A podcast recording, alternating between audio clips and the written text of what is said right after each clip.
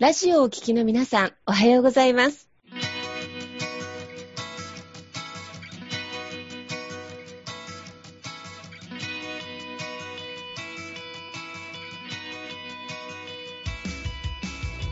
FM 那覇より毎週日曜日9時30分からお届けしております坂本典彦のラジオ経営塾が今日も始まりましたこの番組は20年間で1万人の起業家経営者を指導してきた坂本典彦先生があなたの経営に役立つヒントや最新の情報をお届けする番組です。坂本典彦のラジオ経営塾。今日も最後までお楽しみください。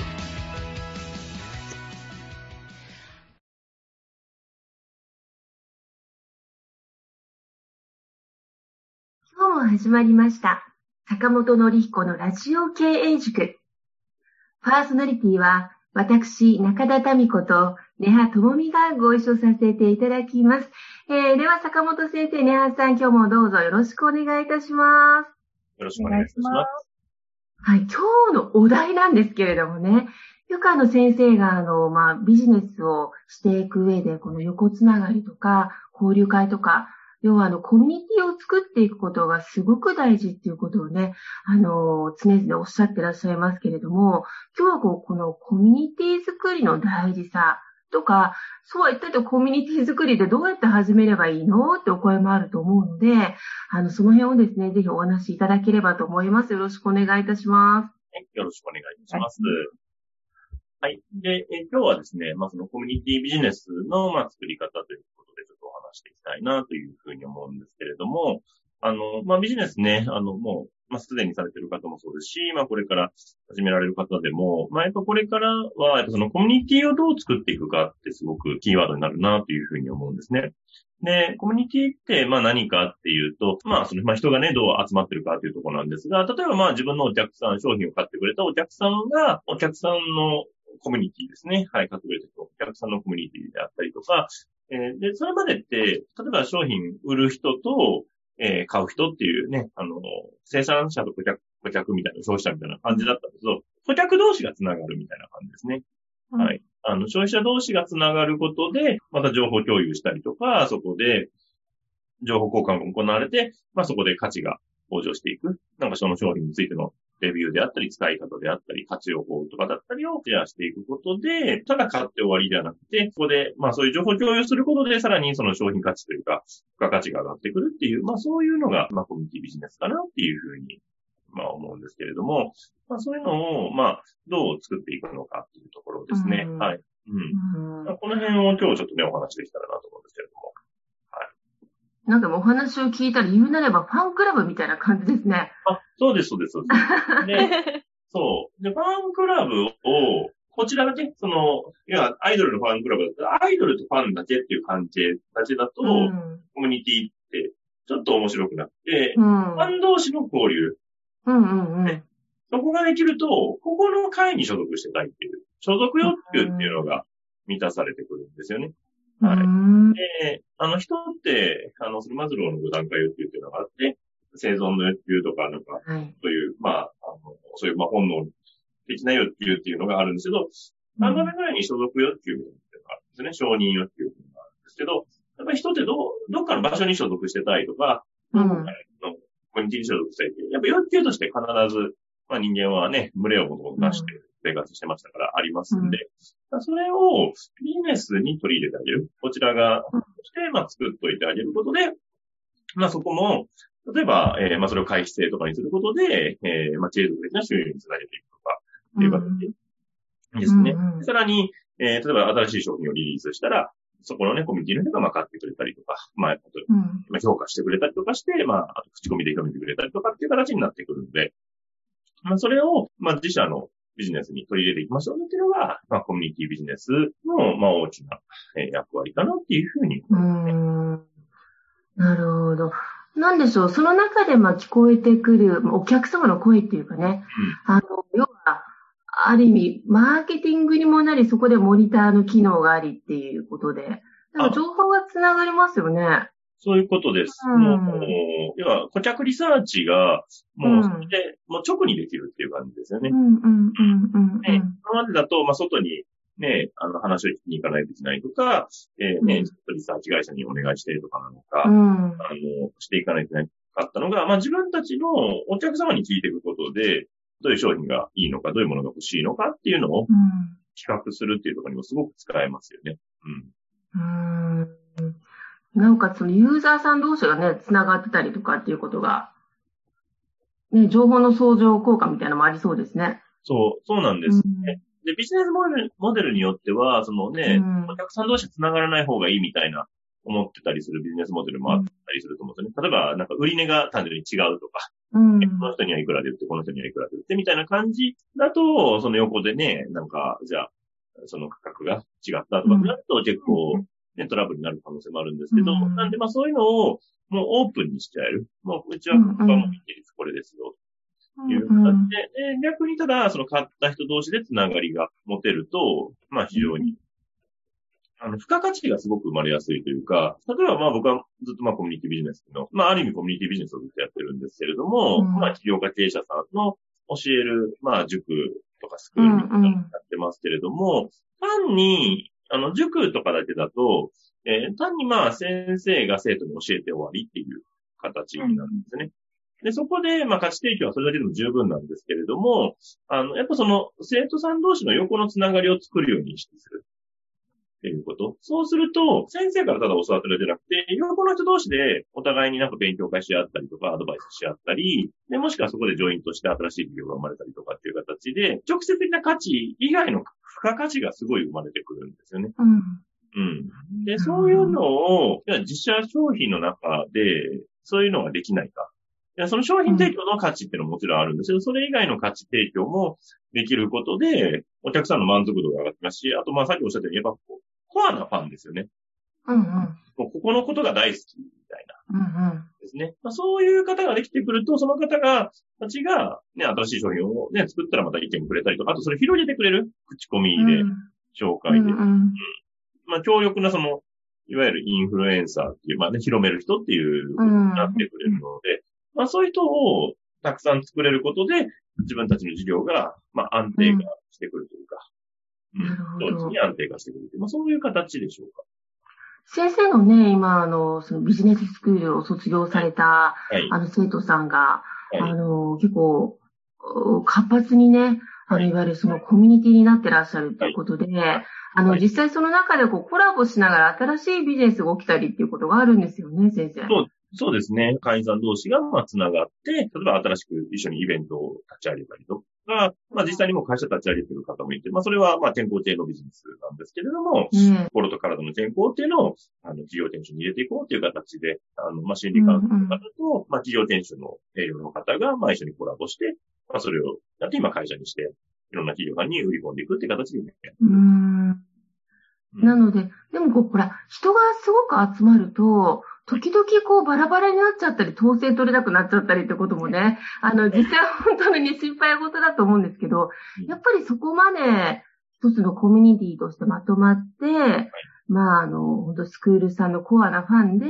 また会員さん同士の交流の中でいろんなことが生み出されているっていうことは、なんか先生、そのスタートの時のコツとかってあったんですか？そうですね。なんで、このコミュニティビジネスって、コミュニティ作りって、まあ一見簡単そうに思う方もいるかもしれないんですけれども、おっしゃるように、結構人が集まったら集まったで、そのトラブルも起こったりするんですよね。うん。うん。コミュニティのメンバーさん同士でのいざこざがあったりとか、まああとうん、金銭的なトラブルがあったりとか、うんそれこそ、なんだろうな、まあ感情のもつれでもね、いろんなトラブルみたいなのもやっぱりあったりするんで、まあそこを、まあ最初からどういうふうにしていくのかって考えておくのってすごく大事で、あの、うん。あと、まあその、まず連携を作るっていうのもまず大事なんですけうんれども、うん連携作るために、ね、より良いコミュニティ、気持ちのいいコミュニティっていくのにどうしていくかっていうところが大事で、で、でそのためにやっぱ大事なのが、やっぱそのルール作り。うん。うんルール、どういうルールでこの会を運用していくのか。で、あと、そうですね。まあそもそもの、まあルール作りの一番根本のところでまあそもそもの目的が何なのかっていうところですね。うん。目的ですね。そう。何のためのコミュニティにするのかっていうのは、まあすごく大事で。うん。あの、そこの枠組みをしっかり作ってあげるっていうのはすごく大事かなって思います。うんうんねえ、なんかネガさんも興味はあるんだけど、どうやって始めればいいかわからない。どうやって入ったらいいかがわからないなんてね、質問がありましたよね。うん、一番なんか、大事にしなきゃいけないポイントがどこなのかなっていうのが気になってました。うん。そうですね。例えば、ネハさんだとどういうコミュニティを作りたいとかあります？ああ、でも自分がコミュニティをやっぱ作るなら、あの、一番は思いを大事にしたいなっていうところがあったので、うん。なんかそこに共感してくれる人たちうんと一緒に何か新しいことを始めたいなと思ってました。そうですね。はい。なんで、まあ、そのね、まあ、どういうことをするのかっていうところですよね。なんかやっぱその目的がそもそも大事で。で、皆さんね、今、動物の方で活動、ペットの、あそうですね活動はいされてらっしゃるじゃないですか。なんで、例えば、まあ、それこそ動物の命を守るとか、まあ、まあ、ペットをうん。ね、なんか大切にするコミュニティとか、ちょっと、ちょっ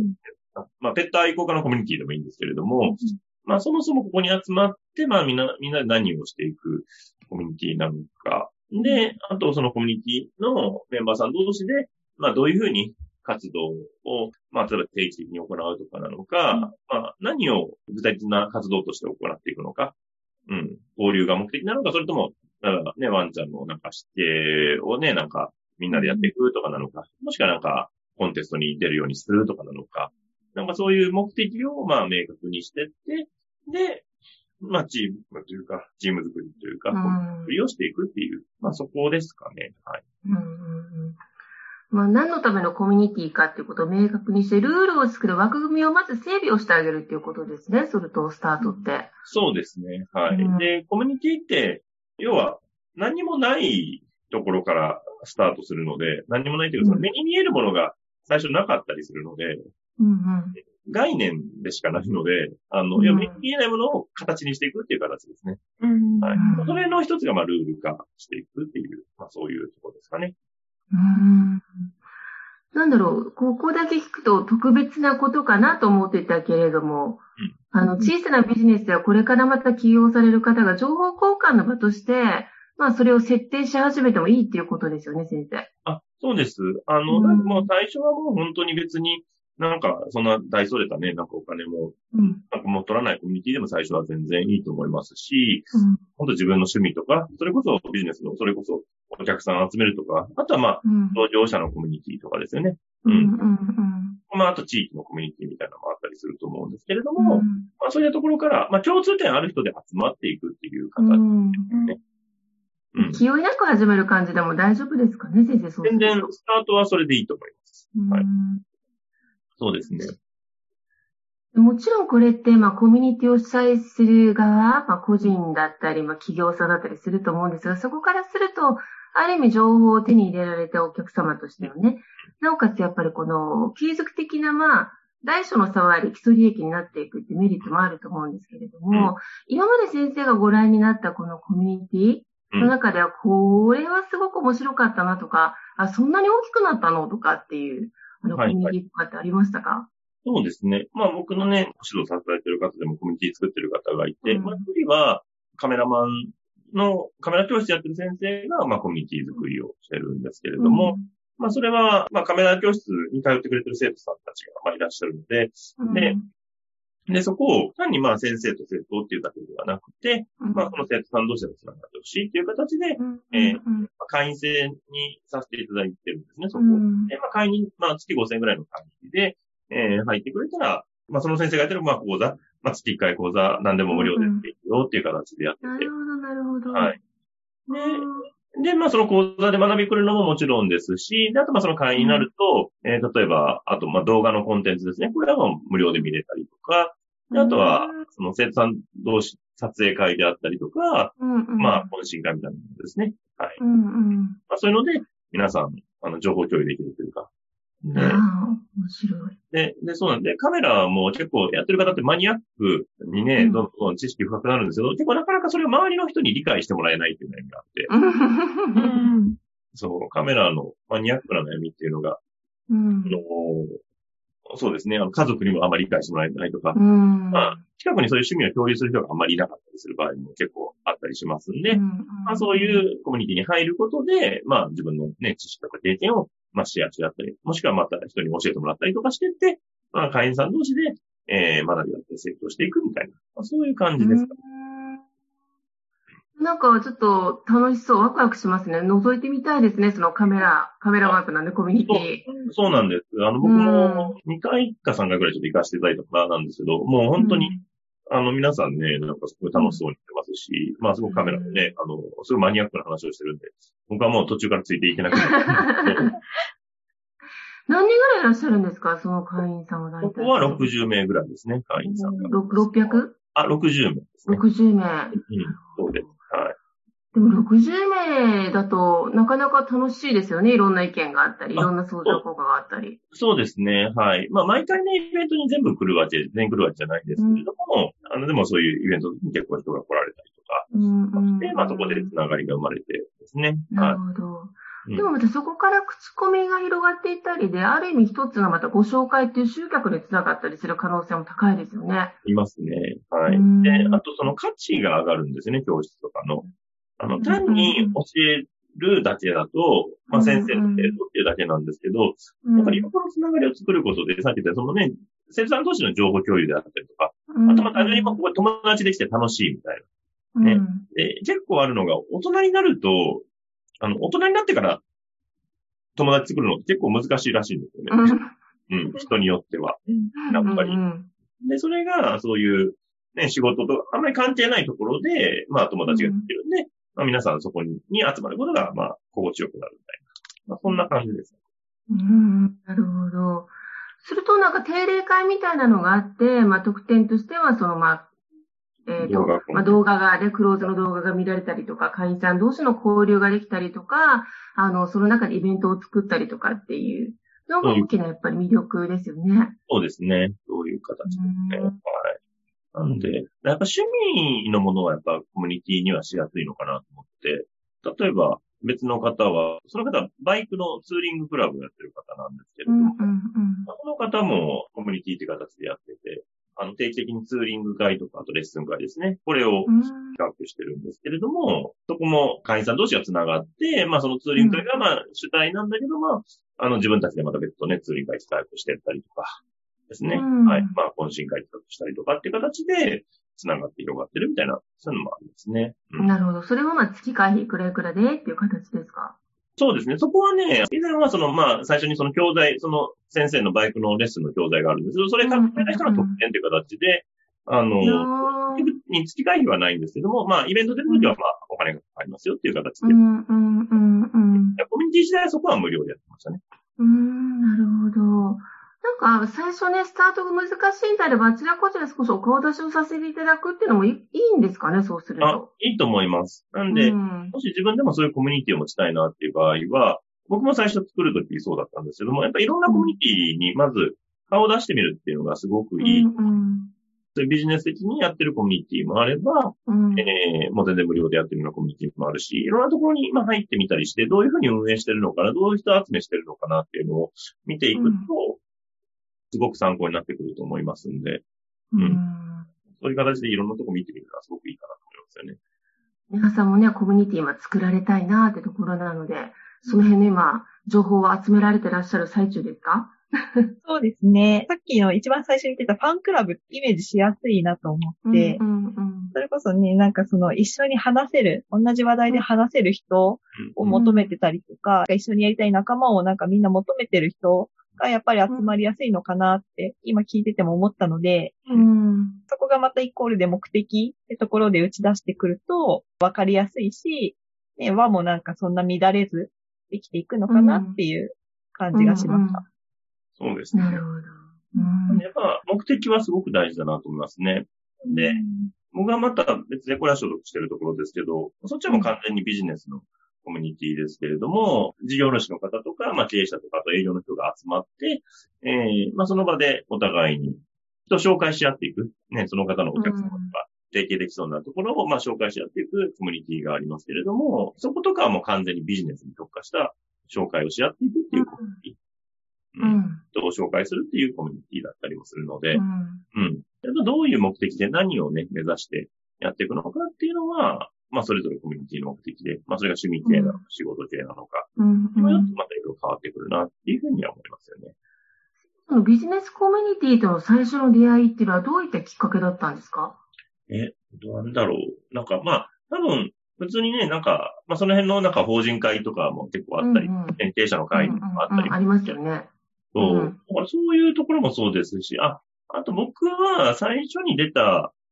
セミナーですね、30歳ぐらいの時に出たセミナーが、自分でやったセミナーだったんですけれども、うんうん、そこもその後、つながりが結構強くて、はい。えー、特につつながり強かったのが、そこのボランティアスタッフのね、コミュニティ結構あったんですよ。うん。うん、あの、で、一回出たら、その後ボランティアのスタッフみたいな感じで出た出たりもするんですけど、うん、そのボランティアスタッフのコミュニティがあって、そこが結構すごい意識が高い人がいて、まあ、楽しくて、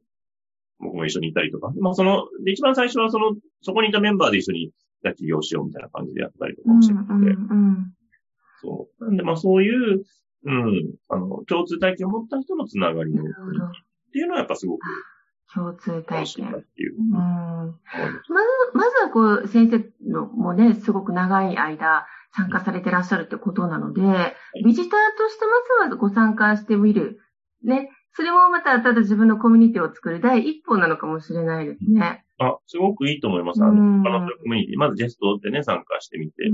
もいいですし、あと、まあ、安いコミュニティだったらね、ほんと入ってみて、どんな感じなのかっていうのを体感しながら、あの、じゃあ自分の場合はこういうふうなコミュニティにしていこうとかっていう形でね、されていくと思います。で、メリットとしては、コミュニティが持ってるメリットとしては、やっぱり、あの、さっきも言ったように、まあ、その、ファンがそこに集まってくれてるっていうのが強いですよね。うん、で、ファンって言っても、ね、結局そこにアプローチできないとか、ね、そこが繋がってないってなると、うん、ね、そこ弱か、弱くなっちゃったりするので、で、うん、やっぱりそういうちゃんと繋がりを持った人が、まあ、コアに固まってるっていう形。うん。なるほど。と、はい。まあ、ビジネス的には強力なバックアップがあるみたいな感じですね。土台になってきそうですね。あ、なりますね。面白いです。で、先生今日ね、あの、コミュニティ作りの大事さっていうところをお話しいただいたんですけど、はい、次回は、あの、最近あの、コロナの関係でね、この、いわゆるコミュニケーション、コミュニティ作りもオンラインになったりっていうところで、アニハさんも私もね、いっぱい聞きたい部分なので、次回はぜひその辺もね、あの、重ねてお話しいただければと思います。はい。はい、今日もお時間あっという間でしたが、えー、坂本先生、ニハさん、どうもありがとうございました。はい、ありがとうございました。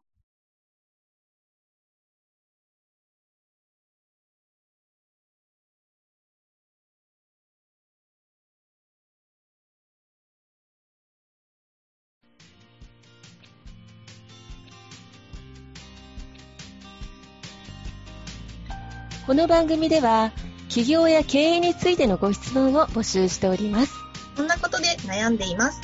こんな場合はどうしたらいいの？などなどご質問がありましたら、ぜひ番組宛に送ってくださいね。はい。えー、質問の宛先は立志財団のホームページよりお問い合わせの欄からご質問ください。えその時には、ラジオ経営塾についてとお書きください。また、ツイッターでも質問を受け付けております。ハッシュタグ、ラジオ経営塾をつけて投稿してくださいね。この番組は沖縄の起業家や経営者のビジネスの成功に役立つ内容をご紹介しております。また来週日曜日9時30分よりラジオ経営塾でお会いしましょう。皆様楽しい日曜日をお過ごしください。